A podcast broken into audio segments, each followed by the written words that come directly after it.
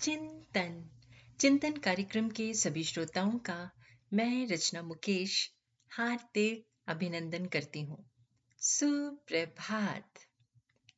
एक बार एक स्कूल के टीचर ने अपने छात्रों से पूछा कि अगर आपके पास छियासी हजार चार सौ रुपए हो और कोई लुटेरा आपसे दस रुपए छीनकर भाग जाए तो आप क्या करेंगे?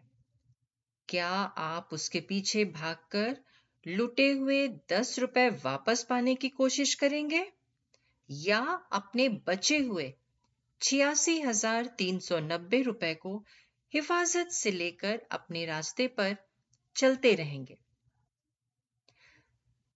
बहुमत ने कहा कि हम दस रुपए की तुच्छ राशि की अनदेखी करते हुए अपने बचे हुए पैसे संभाल कर अपने रास्ते पर चलते रहेंगे।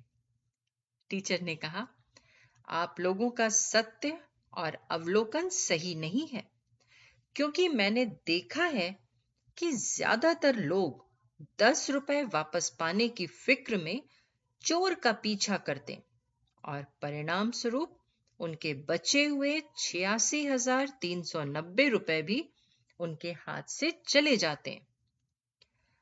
हैरान होते हुए छात्र पूछने लगे, सर ये असंभव है, भला ऐसा कौन करता है? टीचर ने कहा, ये छियासी हजार चार सौ वास्तव में हमारे प्रतिदिन के सेकंड है।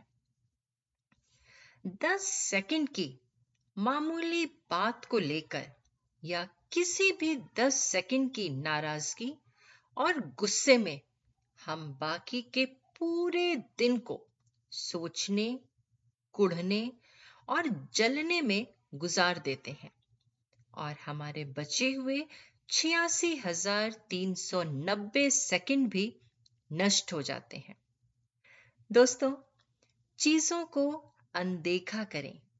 ऐसा ना हो कि चंद लम्हों का गुस्सा, नकारात्मकता आपसे आपके सारे दिन की ताजगी और खूबसूरती छीन ले।